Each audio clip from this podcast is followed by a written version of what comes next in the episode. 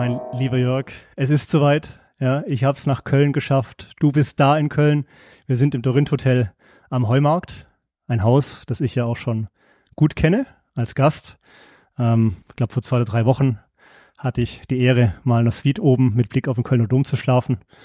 Ähm, habe mich jetzt natürlich in der Vorbereitung nochmal intensivst mit Dorint auch beschäftigt und muss sagen, freue mich für dich. Ja, ich danke dir, Roland. Äh, toll, dass ich äh, dabei sein darf heute und äh, herzlich willkommen in äh, Cologne. Viva Colonia, wie man so schön sagt. Viva Colonia, ganz genau. Den einen oder anderen Bezugspunkt äh, habe auch ich äh, zu Köln. Das kann man äh, in dem einen oder anderen Podcast nachhören. Ähm, zu Dorinth, ja, äh, ist nicht lange her. Episode Nummer 86 hat stattgefunden im Kö 59 in Düsseldorf äh, bei Daniela Danz. Und wie ich da gehört habe oder wie wir da erfahren haben, war der Jörg da auch schon aktiv, ja? Ja, das ist richtig, aber du, das ist äh, schon sehr lange her. Also ich habe äh, während meiner Zeit bei Intercontinental Hotels Group ähm, aus Südafrika kommend und nach Australien aufbrechend vier Jahre das Intercontinental Düsseldorf geleitet und äh, habe mich sehr wohl gefühlt. Ja. Mhm. Ähm, ich äh, habe immer gesagt, das äh, Hotel muss die Kö reflektieren. Mhm. Und jetzt hast du ja zwei weitere Mitbewer Mitbewerber ja. auf der Kö, die äh, das schon in ihrem Stil machen. Also mussten wir uns in irgendeiner Form differenzieren.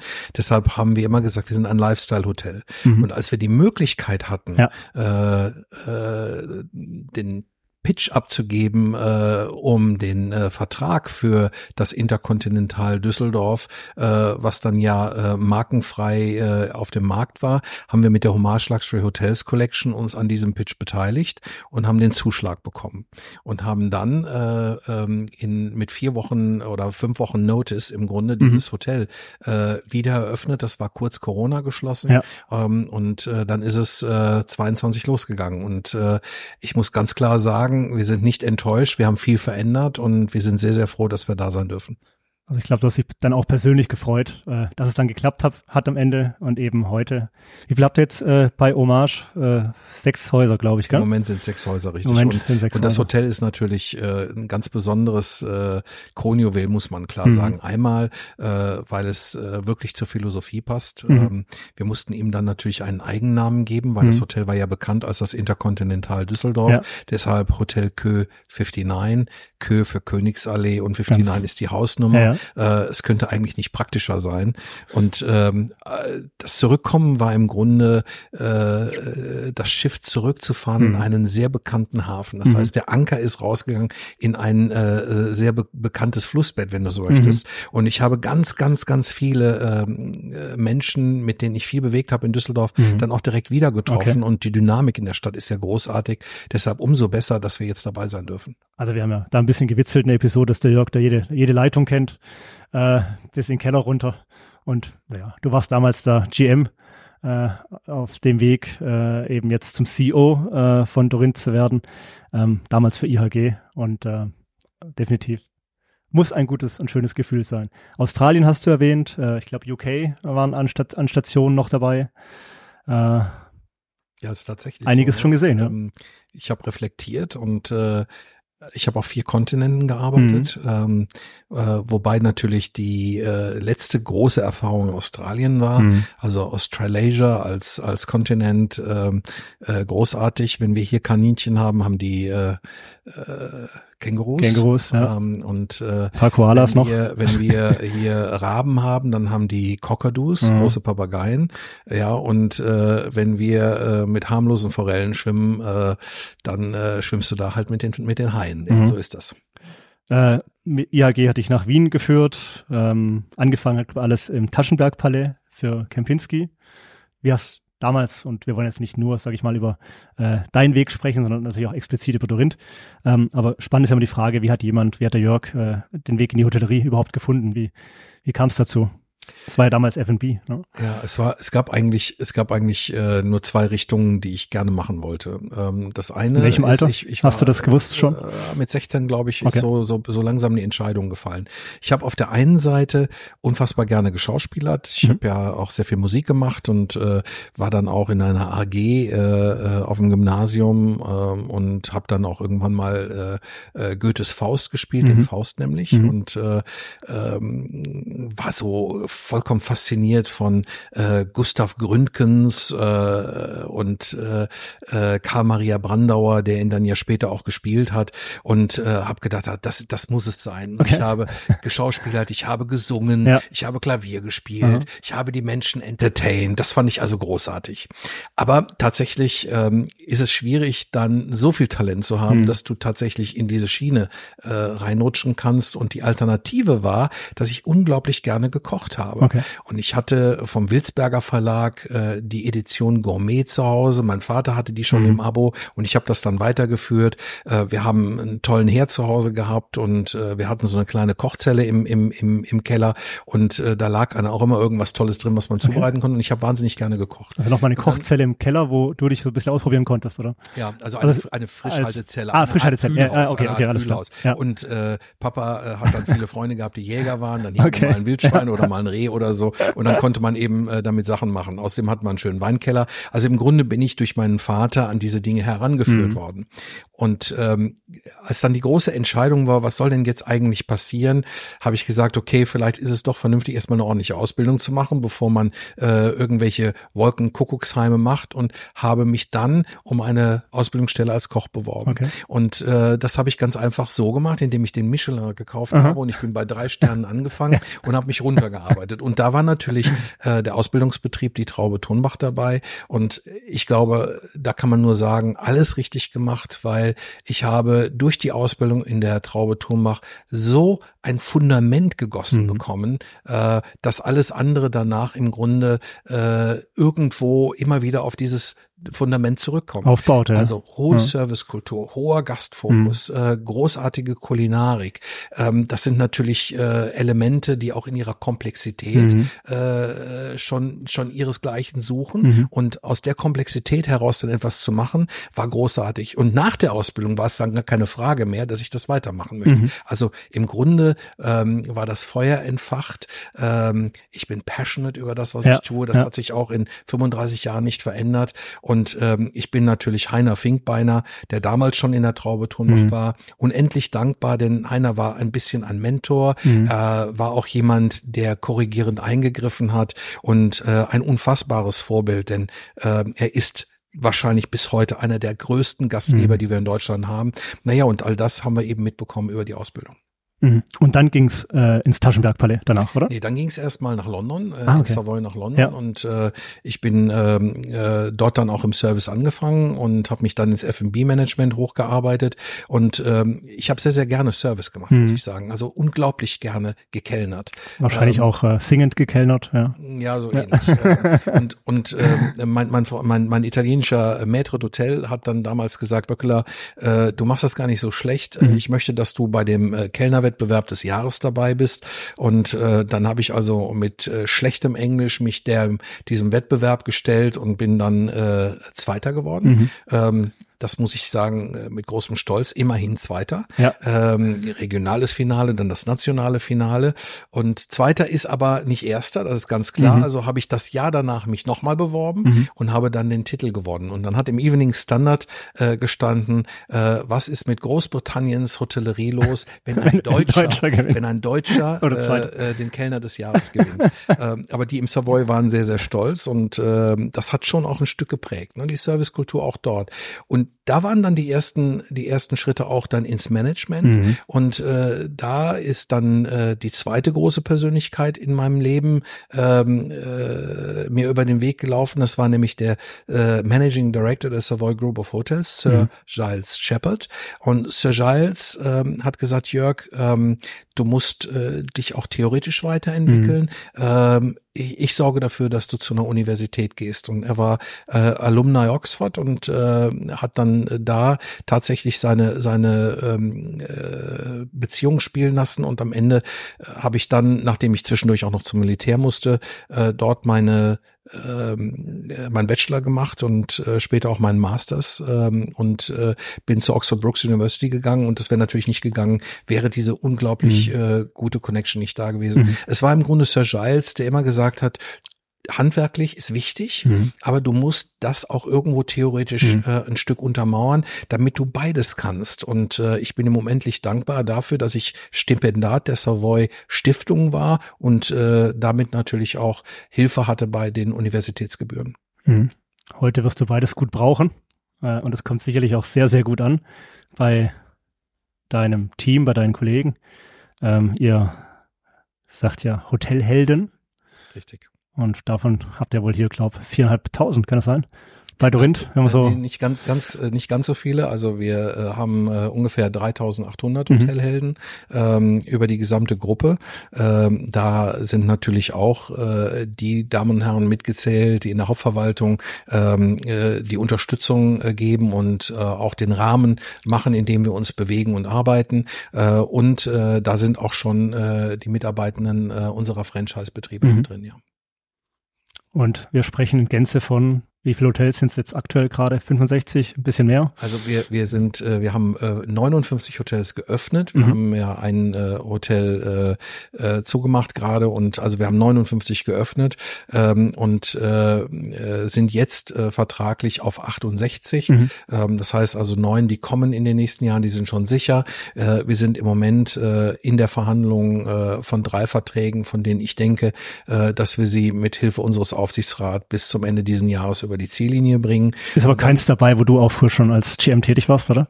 Nein, da ist keins dabei, wo ich schon als GM tätig war. Aber es sind, äh, es sind Denn Südafrika wäre ja auch noch, äh, ich glaube, ein Jahr war noch Südafrika dabei bei dir. Gell? Ja, In richtig. äh, afrikanischer Kontinent, äh, äh, damals äh, für Arabella. Ähm, mhm. äh, da war das allerdings noch ein bisschen anderes Konstrukt, als es heute ist. Und ähm, dort war ich ja dann auch das erste Mal in der C-Suite und war mhm. CEO äh, äh, Südafrika äh, für die äh, Hotelgesellschaft, aber auch auch äh, mitverantwortlich für die Blue Line. Das ist die Privatinvestition, äh, war die private Investition äh, von Stefan Schörkuber, der damals noch lebte. Hm. Wenn ich mir das alles so anhöre, äh, dann bin ich sicher, dass aus dem Englisch noch was geworden ist am Ende äh, mit Australien, mit Südafrika, mit UK. Ja, das ist ganz interessant, weil, weil, was die meisten nicht wissen ist, ich habe das Abitur nicht auf Anhieb geschafft, okay. sondern ich habe in der ersten Runde äh, leider äh, äh, nochmal wiederholen müssen, äh, weil ich tatsächlich Leistungskurs Englisch mhm. nicht geschafft habe. Mhm. Und äh, für jemanden, der Leistungskurs Englisch im ersten Ansatz nicht geschafft hat, ist es natürlich schon auch besonders, dann später im Vereinigten Königreich studiert zu haben. Ja, siehst du, ich durfte in der achten Klasse nicht mit zum Schüleraustausch nach Frankreich. Das war eine Woche weil die Lehrerschaft meinte, äh, dass mir dieses eine Woche Fehlen in der Schule nicht gut täte. Aber ich war einfach der, ich, ich hatte schon alle Reiseführer zu Paris mir geholt und wurde am Ende nicht mitgenommen. Später habe ich, äh, bin ich mit 19 für zwei Jahre nach Frankreich, habe ein Diplom in Französisch in Wirtschaft gemacht und eben 2018, 2019 nochmal zwei Jahre in Frankreich gelebt und gearbeitet. Großartig. Ähnliches äh, Beispiel. Äh, Le Bistrot, 99 oder 99, wo wir hier gerade sitzen, ähm, passt der gerade so ein bisschen zum Gesprächsinhalt. Sehr französisch, äh, kommt's rüber. Sehr französisch wird's auf dem Teller nachher zugehen, wenn wir beide noch was äh, noch zusammen speisen. Ja, ja. Ähm, und definitiv ganz klar Teil der DNA von Dorint. Ja? ja. Drei Stück gibt's glaube ich, mittlerweile. Das ist richtig. Also, also äh, Roland, die DNA. Ronald. Äh, Ronald. Ja, ja. Ich sage immer Ronald. Kennst mich? Ne? Ja, ja, du gesagt. Ronald, für dich gibt's nur ja, danke. der englische Ronald. Äh, Ronald, die, die, die ähm, äh, DNA der Dorin per se ist ja mal, dass wir großen Wert legen auf der einen Seite auf Full Service mhm. und dazu stehen wir auch jetzt mhm. äh, nach Corona mit allem, was dazu gehört und äh, wir haben auf der anderen Seite eine sehr hohe Individualität. Woran liegt das? Das liegt daran, dass wir ein sehr breit gefächertes Portfolio an Hotels in unseren drei Marken mhm. haben und da ist Individualität einfach wichtig, damit man ein Hotel in einer C-Destination genauso gut bespielen kann wie in einer B- oder in einer A-Lage. Ja. Ähm, so, zu dieser Individualität gehört natürlich auch, dass wir uns Gedanken darüber machen, was können wir Besonderes tun. Mhm. Und ähm, äh, ich hoffe, dass ich keinen meiner Kollegen zu nahe trete, wenn ich sage, dass ja oft die Hotelgastronomie ähm, ein bisschen schwächelt, mhm. weil sie oft konzeptlos ist. Ja. Und äh, da haben wir uns äh, einige Konzepte überlegt und in einem davon sitzen wir heute. Das ist das äh, Libistro 99. So, wenn ich jetzt wir sage, muss ich auch das erklären. Ähm, die äh, äh, wirkliche Mutter dieses Konzepts ist Heike Iserlohe, die äh, äh, Ehefrau unseres Aufsichtsratsvorsitzenden, die ähm, als Künstlerin ja schon in Paris gelebt mhm. hat und äh, die äh, französische Lebenskultur liebt. Und äh, Heike Iserlohe äh, ist im Grunde die Ideengeberin und die Impulsgeberin mhm. für dieses Konzept gewesen, äh, indem wir äh, äh, die Sinne bespielen. Das heißt mhm. also, wir haben die Kulinarik, äh, wir haben die tollen Getränke, äh, wir haben, hoffentlich wirst du das heute so sehen, einen sehr guten und persönlichen Service und wir verbinden das dann auch mit der Lebensart und vor allen Dingen mit der Kunst, mhm. die du ja auch jetzt hinter mhm. mir siehst. Mhm. Äh, Heike Iserloh hat eine große Galerie, äh, hat äh, viele, viele tolle Künstler und in den Libistros setzen wir sehr viel Wert darauf, dass eben diese Kunst mit Regelmäßigkeit auch wechselt. Wir bespielen übrigens nicht nur die Kunst, die an den Wänden hängt, also nicht nur Gemälde und so weiter, sondern äh, wir machen auch Veranstaltungen mhm. mit Lesungen, äh, mit Musik etc., um einfach äh, dieses äh, Konzept ein bisschen interessanter zu mhm. machen. So gehst du also nicht nur zum Essen, mhm. sondern du hast einen zusätzlichen Erlebniswert und dieser zusätzliche Erlebniswert ist, dass du eben äh, äh, entweder Kunst erleben kannst oder Vorträge erleben kannst oder eben Musik erleben kannst. Und das Ganze natürlich gepaart mit dem frankophilen äh, Lebensgedanken. Jetzt stell dir einfach vor, wir sitzen nicht in Köln am Heumarkt, sondern wir sitzen in Paris, mhm. ja, und mit, mit, äh, mit, mit einem Kölsch in der Hand. Mit einem Kölsch in der Fall, ja. Und die, die Künstler kommen rein und äh, ähm, äh, sind eben Bestandteil äh, von dem Restaurantkonzept. Mhm. Und das genau wollen wir hier spiegeln. Und irgendwie sind wir jetzt von dem, was du so erzählst und wie du schwärmst, gar nicht so weit weg von der Traube Tonbach, ne? So ja, die, die Traube was, was, was so die, die Haltung, die Werte angeht, ja, etc. Die, ne? die Traube Thomas hat auch Franz, auch ein, französisches Restaurant, das hat einen anderen Anspruch. Das ist natürlich kein Bistro. Äh, aber schau, was äh, äh, in der Traube Tonbach äh, sicherlich mir ein Stückchen auch in die Wiege gelegt worden ist, ist, dass äh, Dinge vollkommen durchdacht sein müssen mhm. und sinnvoll sein mhm. müssen. Und die Frage, die du dir bei allem, was du tust in der Hotellerie im Grunde stellen musst, ist, was hat der Gast davon? Mhm. Es geht doch gar nicht darum, was wir schön finden oder nicht. Es geht auch nicht darum, was wir gut finden oder mhm. nicht und was wir gerne essen oder mhm. nicht, sondern es geht darum, womit kann ich meinen Gast begeistern? Und das muss ich an jedem Touchpoint in der sogenannten Gästjourney mhm. natürlich machen. Das ist die Serviceerfüllung und die Dienstleistung auf der einen Seite. Das ist das Produkt auf der anderen Seite. Und dann kommt die Soft-Komponente und das ist der Erlebniswert. Wir müssen Erlebnisse schaffen, die unsere Gäste in ihren Herzen mit nach Hause nehmen, weil dann kommen sie zurück. Ja, und das gepaart mit dieser Leidenschaft, diesem Herzblut, sage ich mal, der jetzt wieder von dir ausgeht, aber den ich natürlich auch schon im Gespräch mit Daniela Danz äh, und rund um Hommage kennengelernt habe. Also da ein sehr unternehmerischer Ansatz, einfach äh, eine Luxusmarke äh, ja, vom weißen Blatt Papier aus äh, aufzubauen. Ja. Ja, das ist, ist das ein ein Herzensprojekt nochmal für dich, auch Hommage? Ja, also äh, wenn ich wenn ich reflektiere über meine Karriere, dann gibt es ein paar. Jetzt bist du ja auch schon sechs Jahre, knapp sechs Jahre bei Dorint, ne? Ja, genau. Es gibt ein paar ein paar sogenannte Karriere-Milestones. Mhm. Und ähm, schau, ein ein Karriere-Milestone, äh, den ich äh, nie vergessen werde und für den ich unfassbar dankbar bin, ist, dass IHG irgendwann gesagt hat, Jörg, äh, wir haben äh, einen Bedarf auf dem australischen Kontinent äh, ein bisschen frisches Blut mhm. äh, auf den Kontinent zu bringen. Wir brauchen äh, einen europäischen Hotelier, der dort sich nochmal mit äh, der Art und Weise, wie wir Intercontinental okay. äh, an den Gast bringen, beschäftigt.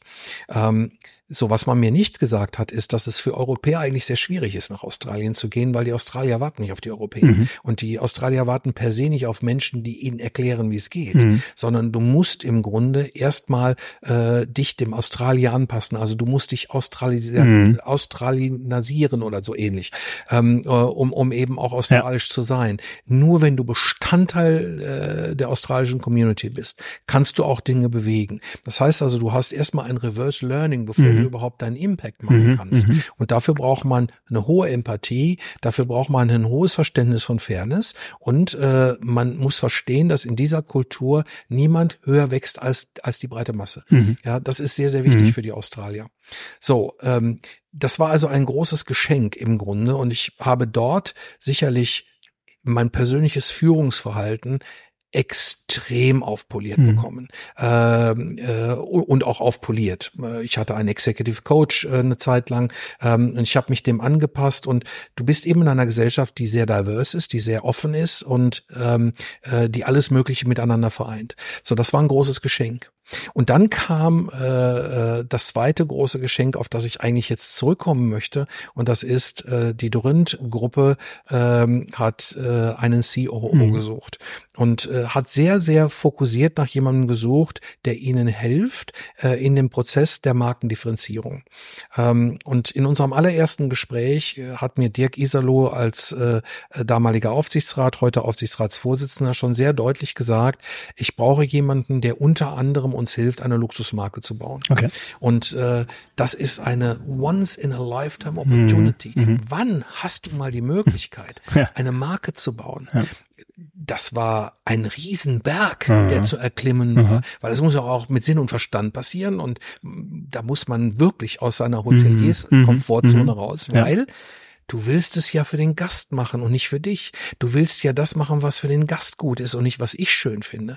So, und äh, diese, diese Möglichkeit der Markenbildung äh, äh ist sicherlich, äh, wenn ich über die letzten sechs Jahre äh, reflektiere, eine der äh, ganz großen Herausforderungen, aber auch eine der ganz großen Leistungen gewesen. Mhm. Ich bin unfassbar stolz auf das, was wir heute haben mit der Hommage Luxury Hotels Collection und wir sind ja noch nicht am Ende. Es ist eine junge Marke, 2019 auf den Markt gekommen, die wir weiter aus ausbauen, an der wir arbeiten und das geht natürlich nur, wenn du ein Führungsteam hast, so wie die Daniela Danz mhm. und auch ihre Kollegen, die Lust haben mitzumachen, die dieses Feuer spüren und die jeden Tag ein bisschen besser sein wollen mhm. als gestern und morgen immer noch ein bisschen besser ja, als ja, heute. Ja. Dieses, dieser Spirit.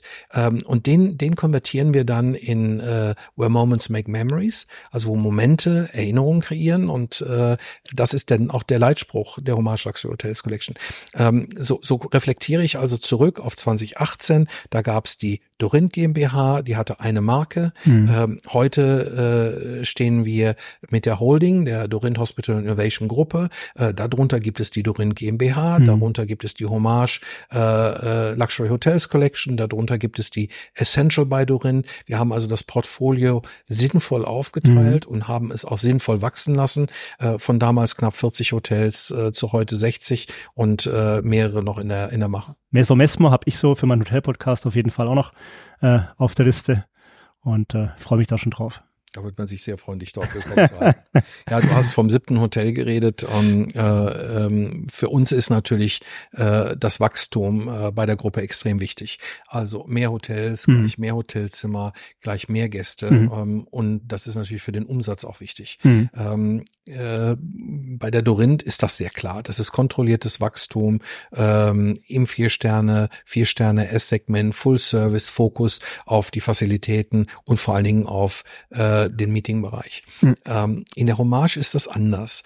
Da ist es sehr viel komplexer, weil wir haben ja mit der Hommage eine sogenannte äh, äh, eine, eine, eine, eine, eine Marke, äh, die davon lebt, äh, sogenannte Hotelpersönlichkeiten zu mhm. haben. Und diese Hotelpersönlichkeiten Persönlichkeiten sind alles Hotels, die Geschichten zu erzählen haben, die also äh, äh einen Markenkern bilden, der eine eigene DNA hat. Und das kannst du ja nicht mal eben auf der Expo Real äh, ja, vom, vom, Stand nehmen, sondern äh, das ist etwas, äh, wo ein bisschen äh, der Zufall auch äh, äh, sicher eine Rolle spielt. Wir müssen einfach sicherstellen, dass wir hier organisch wachsen und wenn wir ein tolles Projekt angeboten bekommen, dann untersuchen wir das eben auf die Prinzipien, die wir brauchen für mhm. die Hommage. Und wenn das dann äh, so richtig ist, dann würde man da loslegen. Genau. Nur ist ganz schwierig da zu sagen, wann das siebte oder achte oder neunte kommt. Natürlich würde ich gerne intern sagen, bis 2025 machen wir aus sechs mhm. neun. Aber ähm, wir werden sehen, ob das klappt. Ja, aber wie du sagst, Zufall ist das eine. Äh, aber es gibt diese Marke, die einfach ähm, wunderschön ist. Ähm, die wird natürlich gesehen äh, und man nimmt wahr, sage ich mal, was ihr da macht. Äh, und klar, das führt am Ende auch wieder zu Anfragen, äh, ob man da nicht irgendwie in die Familie mit aufgenommen werden könnte. So läuft es ja dann am, am Ende auch. Ähm, man muss sich ja nur anschauen, was da einfach äh, bis Kitzbühel, Söllringhof äh, etc., äh, was da einem alles schon, schon dabei ist. Ähm, Dorinth, äh, du hast hier ähm, die Idee äh, vom Le Bistro 99 angesprochen, warum da auch so ein großer Schwerpunkt drauf gelegt wird. Ähm, weil, und das habe ich gelesen, ihr möchtet einfach da der, der führende Full-Service-Anbieter in der Tagungshotellerie werden. Ja. Das ist eine Nische oder ist einfach ein Bekenntnis, ne? Das ist eine Ansage. Ja, Wenn dann glaube, richtig, ja. Ja, ich glaube, das, äh, das ist heute eher eine Ansage als, mhm. äh, äh, als irgendetwas anderes. Genau. Warum? Es scheint einen Trend zu geben, mhm. äh, dass man äh, sich ein bisschen mit der mit dem Arbeitskräftemangel, früher haben wir dazu Fachkräftemangel genannt, gesagt, heute, heute ist es aber mehr ein Gemisch. Es ist also grundsätzlich mal, äh, dass wir nicht genügend Arbeitskräfte haben und damit haben wir übrigens auch nicht genug ausgebildete mhm. Arbeitskräfte. Es ist also ein ein Gemisch von beidem, denke ich. Ähm, und äh, es ist natürlich wahnsinnig äh, zeitintensiv und du brauchst sehr viel Fokus, um äh, deine Mitarbeitenden im Unternehmen zu halten, eine Kultur zu kreieren, einen Wertekosmos zu kreieren, bei dem die Menschen auch gerne bleiben. Mhm. Und du brauchst Perspektiven für, mhm. die, für die Mitarbeitenden. Das ist überhaupt keine Frage. Und äh, wir versuchen sehr stark unseren Hotelhelden, äh, wie wir ja unsere Mitarbeitenden ja. nennen, eben genau diese Perspektive zu geben, so dass es auch Wachstum gibt. Deshalb wirst du sehen, dass wir relativ viele GM-Positionen Positionen aus dem eigenen trainierten mhm. Nachwuchs mhm. besetzen können, weil wir eben auch ein Senior Leadership Development mhm. Center haben für unsere Executives und so weiter, um ihnen auch Perspektive zu gehen. Und dasselbe gibt natürlich auch für Azubis, die wir dann übernehmen, äh, die dann äh, ihre, ihre ersten Karriereschritte bei uns machen können. Und die Vielseitigkeit der Standorte spielt mhm. eine große Rolle. Ähm, ich glaube schon, dass äh, wir äh, diese Individualität der Hotels auch ein Stück ähm, äh, als Arbeitgeber äh, äh, reinbringen müssen. Ähm, und äh, da ist es dann so, dass andere Hotelgesellschaften, die wahrscheinlich mit demselben Level losgelaufen sind, heute sagen, wir kompensieren das durch Dekor, mhm. äh, womöglich auch durch Automatisation mhm. und solche Dinge. Und äh, wir sagen sehr klar, nein, wir bekennen uns dazu. Wir wollen äh, äh, im Tagungsbereich einer der führenden Hotelanbieter sein, aber auch da muss das individuell laufen. Mhm. Das heißt, die Kaffeepausen müssen einmal dem lokalen Markt angepasst werden, sie müssen dem Wunsch der Gäste angepasst werden. Ähm, äh, wir müssen sicherstellen, dass es auch in dem Bereich Service gibt, dass es immer noch ein Serviceerlebnis gibt, mhm. etc.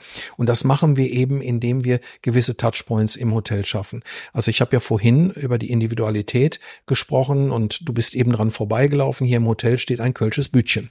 Also, also das ist das eine. Und wie gesagt, vor zwei, drei Wochen habe ich es ja selbst erlebt, äh, als ich hier zu Gast war am Heumarkt. Und auch das Bütchen habe ich mir natürlich angeschaut. und ich wurde sehr, sehr herzlich äh, willkommen geheißen. Ja, Definitiv. Also das Bütchen äh, ist im Grunde ähm, äh, aus der Idee entstanden, dass wir auch im Vier-Sterne-Hotel immer noch einen Concierge-Service mhm. brauchen. äh, wir sind aber kein traditionelles Fünf-Sterne-Hotel, äh, wo es noch die Concierges mit dem Clé d'Or gibt, sondern vielmehr brauchen wir Menschen, die mit ihrer eigenen Erfahrung den Gästen sagen können, was man im lokalen Markt macht, mhm. was, was, was mhm ist trendy in Berlin oder ja. in Mannheim oder in Köln oder in Hamburg. Und ähm, äh, wir, wir casten also für das Bütchen Mitarbeiterinnen und Mitarbeiter, die besonders geeignet sind, um ein bisschen auf dieser auf dieser extrovertierten Bühne zu stehen, die also im, im Grunde das Bütchen als äh, die Camouflage auf die Kölner Trinkhalle ja. äh, nehmen, indem du natürlich auch Getränke kaufen kannst und auch Snacks kaufen kannst und auch die notwendigen Dinge, die man womöglich zu Hause ja. vergessen hat, bekommst äh, voll ausgestattet, ähm, weiß immer, was äh, in, in, in der Stadt los ist, wie man an Tickets kommt, wie man besondere äh, Momente erleben kann, ähm, äh, kann auch ein- und auschecken, mhm. wenn also die Rezeption okay. äh, zu viel zu tun hat, äh, kann dir die lokale Karte geben ähm, äh, und äh, äh, kann dir auch das Parkticket im Zweifelsfalle aus, auslesen. Also all das ist möglich. Das Bütchen ist voll eingerichtet eben wie ein Arbeitsplatz an der Rezeption, kann aber so viel mehr, weil es eben zusätzliche Dienstleistungen bringt. So, und das Ganze haben wir eben in diese Bühne des Bütchens Mhm. gepackt, dieser Trinkhalle eben, äh, damit es äh, äh, auch ein Interesse weckt bei den Gästen. Mhm. Ja, und das ist eins der vielen Dinge, die wir tun, um eben individuell zu sein und ein zusätzliches Gästeerlebnis zu haben. Dazu kommt übrigens noch was anderes. Wir sind ja Hofburg des Kölschen Karnevals, genau in diesem Hotel hier. und für all die, die uns zuhören und nicht aus Köln kommen, äh, Karneval ist ja nicht das, was man am Rosenmontagszug sieht, wo ganz viele Menschen verkleidet sind, die dann später womöglich auch einen zu viel getrunken haben, sondern Karneval ist ja äh, ganz, ganz, ganz essentielles Brauchtum in dieser Stadt, was sich äh, immer über viele, viele Wochen zieht. Mhm. Mit vielen Veranstaltungen, äh, vom Lackschuh-Karneval bis hin zum, äh, zum äh, ähm, äh, verkleideten Karneval auf der Straße. Und ähm, wir haben damals im Festkomitee Kölscher Karneval gesagt, wenn wir die Hofburg des Kölschen Karnevals gehen, werden wir äh, die Kölsche, na, die, die Kölschen, die Kölsche DNA auch in andere Städte tragen. Äh, deshalb findest du natürlich auch ein Kölsches Bütchen in Berlin am Kudamm. Das wäre jetzt die Frage gewesen. Ja. und auch da äh, äh, gibt es einmal die Kölner Karte und dann natürlich auch die lokale Karte. Und äh, dort gibt es auch überall Kölsch und es gibt auch überall Souvenirs aus dem Kölschen Karneval. Das heißt, wir nehmen die DNA von Köln ein Stück mit auf Reisen mit dem Kölschen Bütchen, äh, was natürlich dann noch andere Funktionen hat. Und ich habe so die kleine Vermutung mit deiner Schauspielervergangenheit, dass der Jörg da eigentlich am liebsten den ganzen Tag selbst im Bütchen stehen würde. Es gibt, tatsächlich, es gibt tatsächlich auf Social Media ein Bild von mir, wo ich in dem Bütchen stehe und das ist sehr oft kommentiert worden. Sehr positiv kommentiert worden, scheine ich reinzupassen, ja. Der Hotel-Podcast sieht ja auch so ein bisschen seinen Auftrag, äh, einfach Menschen, die mit Hospitality noch gar nichts zu tun haben, heranzuführen, äh, neugierig zu machen, natürlich auch auf Konzepte, auf Marken. Und an der Stelle muss ich kurz erwähnen, äh, wie denn Dorint überhaupt zu seinem Namen kam. Äh, denn da gab es 1959, schon über 60 Jahre her, eben den Werner Dorniden, äh, war, glaube Architekt oder Möbelbauer ähm, seines Zeichens. Und er hat ein Musterhaus für Hotel-Innenarchitektur gebaut. Und äh, dieses Haus hatte den Namen Dor, also für Dorniden. Du kennst die Story, ja, aber ich muss ja trotzdem kurz wiedergeben. Und international, Int, Dorint. Ja. Aber das ist lange her. Viel ist seitdem äh, passiert und trotzdem ging es, glaube ich, schon 1981 äh, eben damals für Dorint ins Ausland. Gerade heute im Zug. Wir feiern im nächsten Ja. Jahr den 65. Geburtstag der Firma. Und äh, zum 60. Geburtstag, also 2019, äh, haben wir sehr groß gefeiert. Ähm, und äh, dort haben wir auch die nachfolgende Generation, also ich glaube, es ist zwei, zwei Generationen nach der Gründerfamilie, haben wir die Dornidens auch da gehabt Okay. und äh, haben die noch mal ein bisschen erzählen lassen, wie sie das als Enkel Mhm. erlebt haben Mhm. oder auch als Söhne und Töchter erlebt haben. Und in der Tat war es so, dass äh, Herr Dorniden äh, die Idee hatte, äh, wenn die Menschen äh, in ein Hotel kommen und meine Hotelausstattung Mhm. dort erleben können, dann kaufen sie sie auch für ihre eigenen Hotels. Das Ja. war die Idee. Es Mhm, war also ein mhm. großer äh, Hotel-Showroom. Ja, die Idee ist gar nicht so alt geworden. Also, ne, die ist alt, die äh, gibt's ja in der Tat auch heute noch. Ähm, 81 ging es da das erste Mal für Dorint ins Ausland. Erst heute Morgen im Zug von Stuttgart nach Köln äh, kam die Meldung Locarno, dass sich da was tut für Dorint. Herzlichen Glückwunsch. Vielleicht da noch kurz ein paar uns, Worte, dass ist wir ja auch in unser der, dass wir auch in der Schweiz wachsen, ja. fünftes Haus aber schon. Ja. Ein, zwei, drei Worte dazu. Also ähm, ganz klar ist, wir haben äh, anders als ähm, äh, wir es im Jahr 2003 äh, betrieben haben, gesagt, Dorint ist Dach, Mhm. ist Deutschland, Österreich und die Schweiz. Ähm, warum? Weil wir äh, eben in all unseren Grundsätzen mit dieser einen Sprache, mit der deutschen Sprache arbeiten können und darüber Mhm. hinaus natürlich alles auch auf Englisch und, und andere Sprachen übersetzt ist, aber das ist das, was wir können und das, was wir kennen. Deshalb wollen wir uns nicht verirren äh, damit, dass wir ein Hotel in der Tschechischen Republik und ein Hotel in Frankreich und so weiter. Wir wollen also diese Energien im, im Grunde nutzen. Deshalb sind das auch die drei Märkte, wo wir sehr fokussiert äh, ähm, wachsen wollen. Und äh, klar, äh, in der Schweiz haben wir ja einige Hotels jetzt in der Mhm. Pipeline. Äh, da geht es äh, ganz klar darum, dass wir die Dorint-Marke stärken, dass wir mit der Essential-Marke Mhm. äh, äh, weitermachen. Wir haben ja ein tolles Essential in Basel. Mhm. Äh, das ist tatsächlich auch ein wirklich markendefinierendes äh, Essential Hotel. Ähm, und so geht's jetzt auch in äh, Locarno weiter.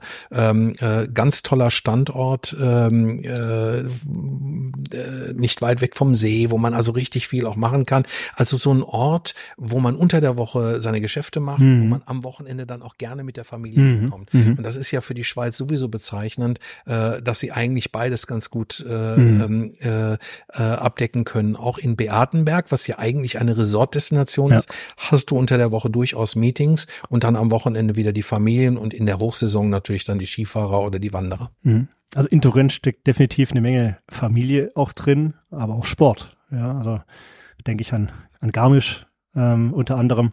Äh, Golf, ich glaube, zwei eigene Golfplätze habt ihr. Ja, das äh, also ja, das ist, äh, das ist äh, äh ein ganz interessantes Thema. Man muss diese Dinge auch lernen. Mhm. Ja, nur weil man jetzt einen Golfplatz hat, heißt das noch nicht, dass man das gut macht. Ja. Äh, und, du äh, oder, oder, oder Mann. Sowohl als auch, äh, okay. überhaupt keine Frage. Ähm, äh, schau, äh, das Leben ist ja im Grunde eine immerwährende Lernkurve.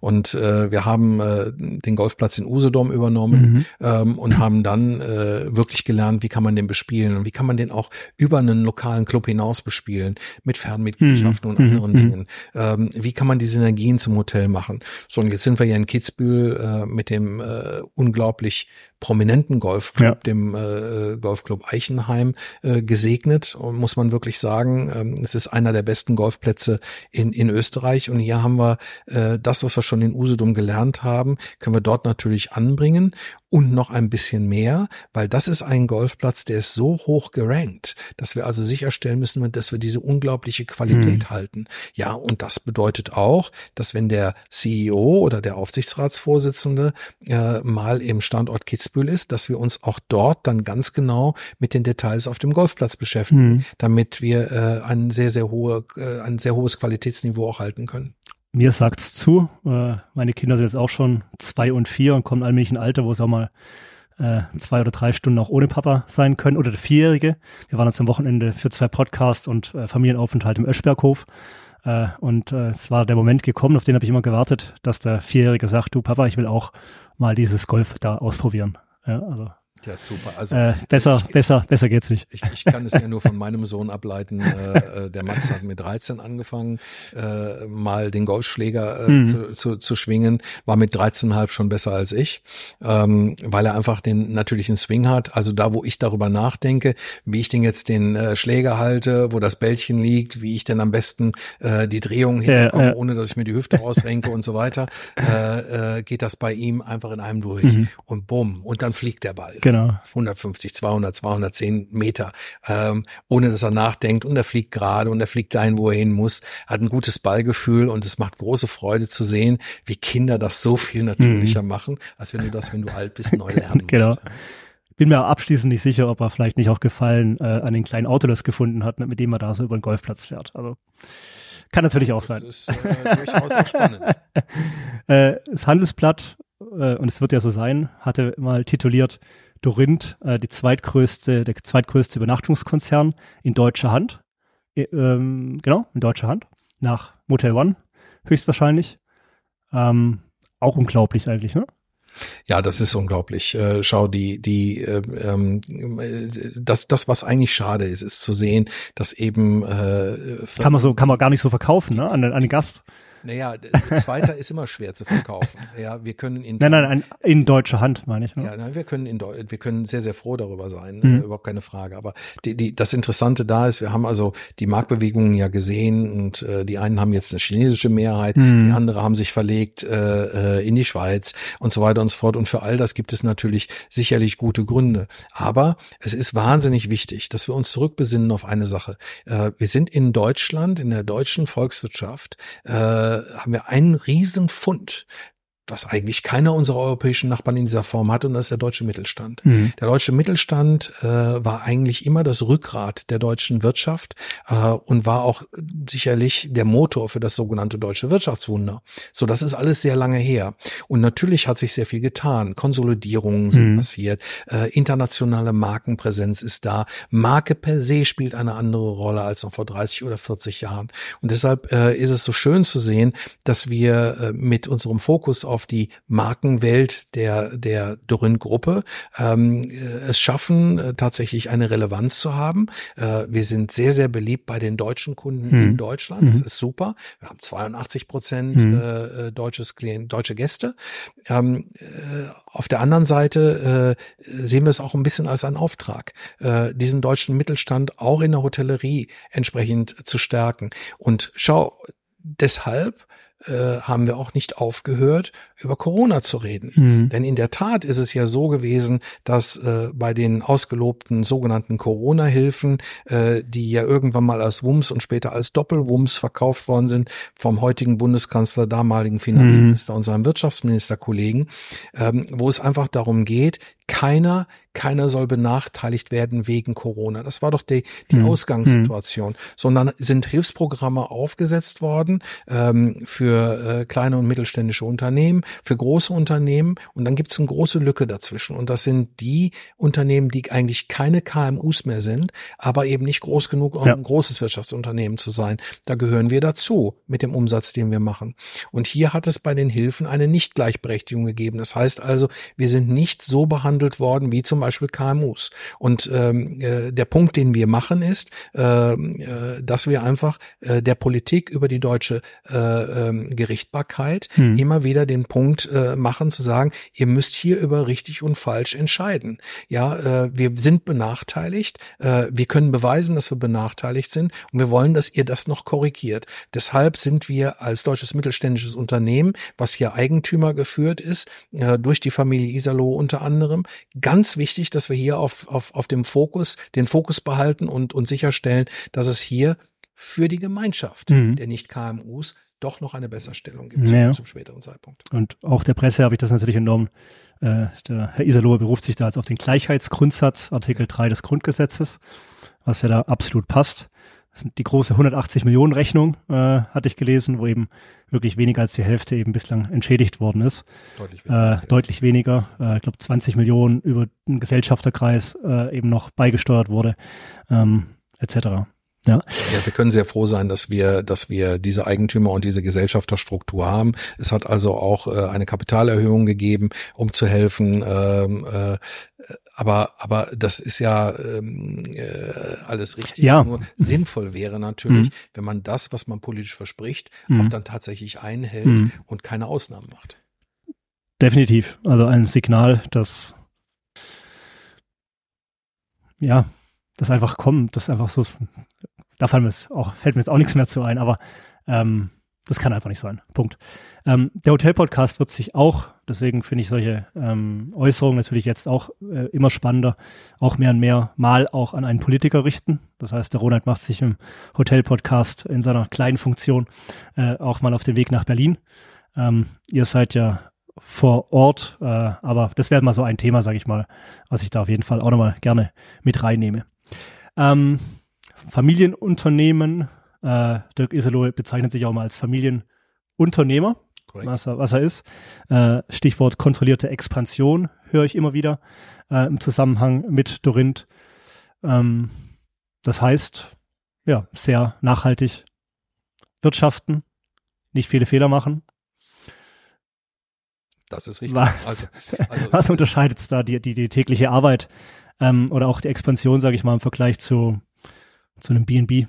Konzept beispielsweise? Naja, in, in, zunächst muss man äh, Folgendes wissen. Wir als äh, Dorin-Gruppe ähm, äh, bedienen äh, Managementverträge, Pachtverträge und sind äh, Markengeber, also Lizenzgeber für Franchise-Konzepte. Ähm, und äh, das bedeutet, dass uns äh, äh, nicht die Mauer und der Mörtel gehören, mhm. in dem die Hotels drin sind. Mhm. Das heißt also, äh, wir haben durch dieses Betriebskonzept, weil wir eine Betreibergesellschaft sind, natürlich äh, sehr, sehr hohe fixe Kosten, die in erster Linie mal manifestiert werden durch die sogenannten Pachten. Das unterscheidet uns auch äh, substanziell von der anderen Firma, mit der du uns da eben verglichen hast. So, ähm, in einem mittelständischen, unternehmergeführten Unternehmen ist es natürlich so, dass du als Geschäftsführer äh, oder auch als CEO äh, den Dialog führen musst. Und äh, du musst akzeptieren, äh, dass ein Mehrheitseigentümer Ideen hat und du musst dich einlassen auf diesen Diskurs, diese Ideen äh, zu besprechen. Ähm, Herr Isalo äh, sagt immer von sich, ähm, äh, das beste Argument gewinnt und da steht er auch zu, aber wir arbeiten sehr, sehr eng zusammen. Mhm. Das heißt also, das eine oder andere in der DNA mag von der Geschäftsführung kommen, das eine oder andere der DNA kommt ganz klar vom Aufsichtsratsvorsitzenden, ein hochkreativer und übrigens sehr, sehr intelligenter Mensch mhm. ähm, und äh, hat, hat tolle, tolle Ideen, die wir dann in die Umsetzung bringen. Und dieser Diskurs ist wahnsinnig wichtig. Ja, wir haben einen anderen Podcast gemacht vor geraumer Zeit, äh, wo ich gefragt worden bin, äh, man mischt sich ein, geht denn das überhaupt? Und in der Tat, natürlich geht das. Mhm. Wir machen das partnerschaftlich und im, im, im Schulterschluss ähm, und äh, am Ende des Tages äh, äh, ist er derjenige, der ja das mehrheitliche Eigentum hält. Mhm. Also, da ist es meine heilige Verpflichtung, als ein Geschäftsführer äh, diesen Diskurs natürlich auch zu gehen. Aber er ist eben sehr befruchtend ähm, und äh, sehr partnerschaftlich. Und äh, ich glaube, ich kann sehr, sehr froh sein, äh, weil ich sehr, sehr viele Ideen umsetzen darf und äh, weil wir äh, miteinander einfach einen sehr, sehr guten Schulterschluss haben. Mhm. Ist dann Expansion eine betriebswirtschaftliche Notwendigkeit? Also was, was passiert, wenn je mehr Häuser ich habe? Also zwei Dinge. Wir, wir, wir sind natürlich ähm, äh, als Dorinth äh, eine Firma, die äh, ein, ein sogenanntes, eine sogenannte Hauptverwaltung hat. In der mhm. Hauptverwaltung äh, finden die gesamten Unterstützungsmechanismen statt fürs Feld draußen. Mhm. Äh, das heißt, wir machen die Reservierungen, äh, wir machen das Marketing, äh, wir machen die Finanzverwaltung und mhm. all diese Themen. Und äh, wir haben sehr viele äh, Dinge über die Digitalisierung äh, dann während Corona auch zentralisiert, mhm. um einfach den äh, äh, Generaldirektorinnen mit ihren Hotelheldinnen und Hotelhelden draußen die Möglichkeit zu geben, äh, sich auf das Wesentliche zu konzentrieren, nämlich darauf, den Gästeservice zu bringen und die Gäste glücklich zu machen während ihrem Aufenthalt und haben eben die äh, verwaltungstechnischen Arbeiten ein Stück zentralisiert mhm. reingezogen, mhm. eben in die Hauptverwaltung. So eine Hauptverwaltung muss finanziert werden. Ja. Das heißt also hier schon äh, äh, lässt äh, lasse ich den, den den Schluss zu, je mehr Hotels ich Klar. habe, ähm, äh, desto äh, geringer sind meine Hauptverwaltungskosten, mhm. um diesen Apparat eben äh, entsprechend zu unterstützen. Auf der anderen Seite muss man auch klar sagen, äh, wenn du nur über Rate oder über Auslastung äh, wachsen möchtest in einem Markt, der doch verhältnismäßig gesättigt ist, mhm. der deutsche Markt, mhm. dann sind das eigentlich nur Nuancen, mhm. die du bewegen kannst. Und äh, deshalb sind mehr Hotels gleich mehr Zimmer, gleich mehr Betten, mhm. gleich äh, mehr Gäste und das mhm. bedeutet natürlich äh, auch mehr Umsatz, um eben äh, äh, da die Synergien zu schaffen, die wir brauchen, um wirtschaftlich gut aufgestellt mhm. zu sein. Und kann mir vorstellen, dass zu der Verwaltung natürlich auch noch der Vertrieb dazu kommt, äh, Vertriebskosten, die da eben dann äh, gewisse Skaleneffekte mit sich bringen, je mehr Häuser. Ähm, und natürlich denke ich mir, jedes neue Haus bietet ja auch wieder die Chance, was ganz Neues, ein neues Produkt ähm, angepasst an die heutige Marktsituation, an die Kundenbedürfnisse ähm, zu schaffen und da wieder richtig erfolgreich mit zu sein. Ja. Das ist richtig. Neues also, zu schaffen, das sind wir wieder beim Thema Hommage. Also wieder auf dem, auf, bei dem mhm. Thema äh, Gastfokus. Ne? Und Gastfokus. Äh, äh, wenn es für den Gast keinen Sinn macht, dann lass es uns nicht tun. Mhm. Was ist die große Vision? Was, äh, gib mir mal so eine Anzahl an Häusern bis 2030? Also äh, Kann man das glaube, sagen? Wenn ich, oder? Ja, ja, ich glaube, wenn ich heute mit Herrn Isalo sitzen würde, dann äh, wollen wir auf jeden Fall die 100, äh, die 100 Häuser okay. Marke knacken miteinander. Ähm, äh, wir haben immer gesagt, wir wollen im Umsatz bei einer Dreiviertel Milliarde liegen. Mhm. Ähm, äh, das ist nochmal ein guter Schlag äh, drüber über das, wo wir im Moment sind. Und das sind natürlich ehrgeizige Ziele, die äh, wir aber weiterverfolgen werden. Und äh, äh, äh schau, Ronald, in der in der Zeit äh, ähm, äh, wo wir ähm, wo wir alle mit der Pandemie zu kämpfen hatten, haben wir natürlich eins unserer Milestone-Hotels übernommen, mhm. nämlich äh, das äh, Dorinth am Kudamm Berlin. Das war sehr mutig, mhm. ähm, weil das ist ein großes Haus mit äh, auch einer entsprechenden Pachtverpflichtung, aber der Mut hat sich äh, ausgezahlt. Wir haben das Hotel Kö 59 ja. äh, in der letzten Phase äh, der Pandemie übernommen. Auch das war die richtige Entscheidung. Mhm. Ich glaube, man muss hier mutig sein äh, und äh, diesen Weg weiter äh, verfolgen. Und auch hier natürlich wieder ein eine Sache, die, die den Unternehmer am Ende auszeichnet, mutig zu sein und Dinge auszuprobieren, auch in Lagen und Situationen, äh, die es jetzt eigentlich erstmal nicht zulassen würden. Ähm, Schloss Leerbach, glaube auch eine ganz tolle Neuigkeit äh, gewesen, 2026 soll es hier soweit sein. Richtig. Ähm, äh, wir haben hier. Gute Erfahrung äh, habt ihr schon Oberursel gemacht in die Richtung? Ja, es ist äh, gut, dass du diesen Vergleich ziehst, weil äh, tatsächlich äh, könnten die beiden äh, äh, artverwandt sein. Mhm. Also auf in beiden äh, äh, denkmalgeschütztes äh, Anwesen, was eben entsprechend äh, äh, gepflegt werden muss, was kernsaniert werden muss. Untere Denkmalbehörde, obere Denkmalbehörde äh, mit im Tandem. Wir haben äh, äh, in beiden Fällen äh, sehr, sehr engagierte ähm, äh, Eigentümer, die äh, wirklich für das Projekt das Beste wollen. Und äh, gerade für Schloss Leerbach äh, war das ein recht langer Pitch. Ähm, da waren wir sicherlich in einem sehr, sehr äh, aktiven Mitbewerb mhm. äh, mit anderen Firmen. Umso mehr bin ich unglaublich glücklich, äh, dass die Eigentümerfamilie uns am Ende den Zuschlag gegeben hat. Dafür haben wir hart gekämpft. Ähm, wir haben für das Hotel äh, schon in der Entstehungsphase äh, dieses, dieses Pachtvertrages entsprechende Visionen äh, entwickelt, ein Betriebskonzept entwickelt und so weiter. Und ich freue mich total drauf, weil es äh, ist eine super Ergänzung in der Peripherie um äh, Köln. Äh, wenn du dorthin fährst, bist du im Grunde äh, schon im, im, im Naherholungsbereich. Mhm. Äh, es ist unheimlich schön. Ähm, und die Vision äh, der Eigentümer, das Schloss zu seinem alten Glanz zu bringen, mhm. aber auf der anderen mhm. Seite neue Bereiche zu schaffen, ja. die 100 Prozent nachhaltig sind, die äh, dann auch Veranstaltungen ab abdecken können, die äh, die kritische Masse an Gästen bringen können und so weiter, ist natürlich äh, äh, ein absolutes Plus. Es wird ein Hotel sein, was unter der Woche sicherlich schon sehr gut positioniert sein wird im, im, im äh, Konferenzmarkt, ähm, aber wird dann am Wochenende ganz nahtlos mhm. in eine Naherholungsdestination kommen mit all den Dingen, die man braucht. Ein toller Spa, Indoor-Pool, äh, ein Schwimmteich, ähm, dann den Schlossplatz, wo du tolle Events machen kannst, dann den Riesenpark drumherum, Fahrradfahren, Golfspielen ist nicht weit weg. Wir haben die Natur, wir werden einen, äh, einen Trail haben durch den Wald, wo man joggen kann, wo man sich sportlich aktivieren kann und so weiter. Also alles in allem sehr rund. Und natürlich äh, werden wir dort ähm, eine wirklich ähm, äh, äh, gute Gastronomie haben wir möchten nicht unbedingt anknüpfen an die gastronomische Vergangenheit. Das ist die Vergangenheit, die hatte zu dem Zeitpunkt ihren Stellenwert. Aber dort zum Beispiel äh, wird unter anderem auch ein Le Bistro, ein 99 ja. äh, entstehen, ähm, äh, da wo früher die äh, das italienische Restaurant war und dann gibt es das Schlossrestaurant. Es wird eine tolle Bar geben. Es wird auch eine eine ähm, äh, Küche geben, äh, in dem wir Kochkurse machen können, die also nur dafür gebaut mhm. wird, wo man auch mal filmen filmen kann und so weiter. Also es wird ein, ein, ein sehr breites Angebot geben, wo man sich richtig wohlfühlt. Mhm. Und ein Haus mit dieser Geschichte, Vergangenheit, wird aber am Ende eben kein Hommage, weil es nicht dieser, dieses alleinstehende, diese alleinstehende Ikone ein bisschen ist, ne? In der Hotellerie. Naja, es ist schon eine Ikone, aber ähm, wir äh, müssen uns natürlich damit beschäftigen, wer würde da hingehen. Hm. Ähm, und ähm, äh, da haben wir ganz klar gesagt, äh, wir, wir müssen hier sehr, sehr viel äh, äh Wert legen auf den Konferenz- und Tagungsgast.